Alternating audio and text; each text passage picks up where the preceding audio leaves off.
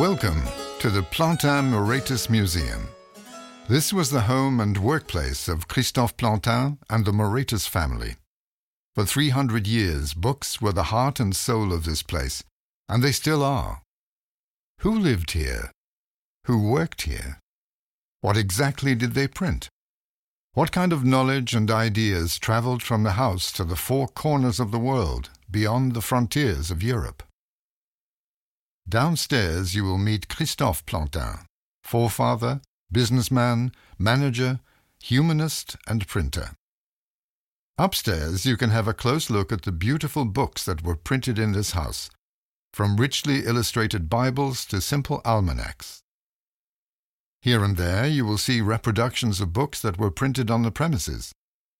They are for you to pick up and enjoy.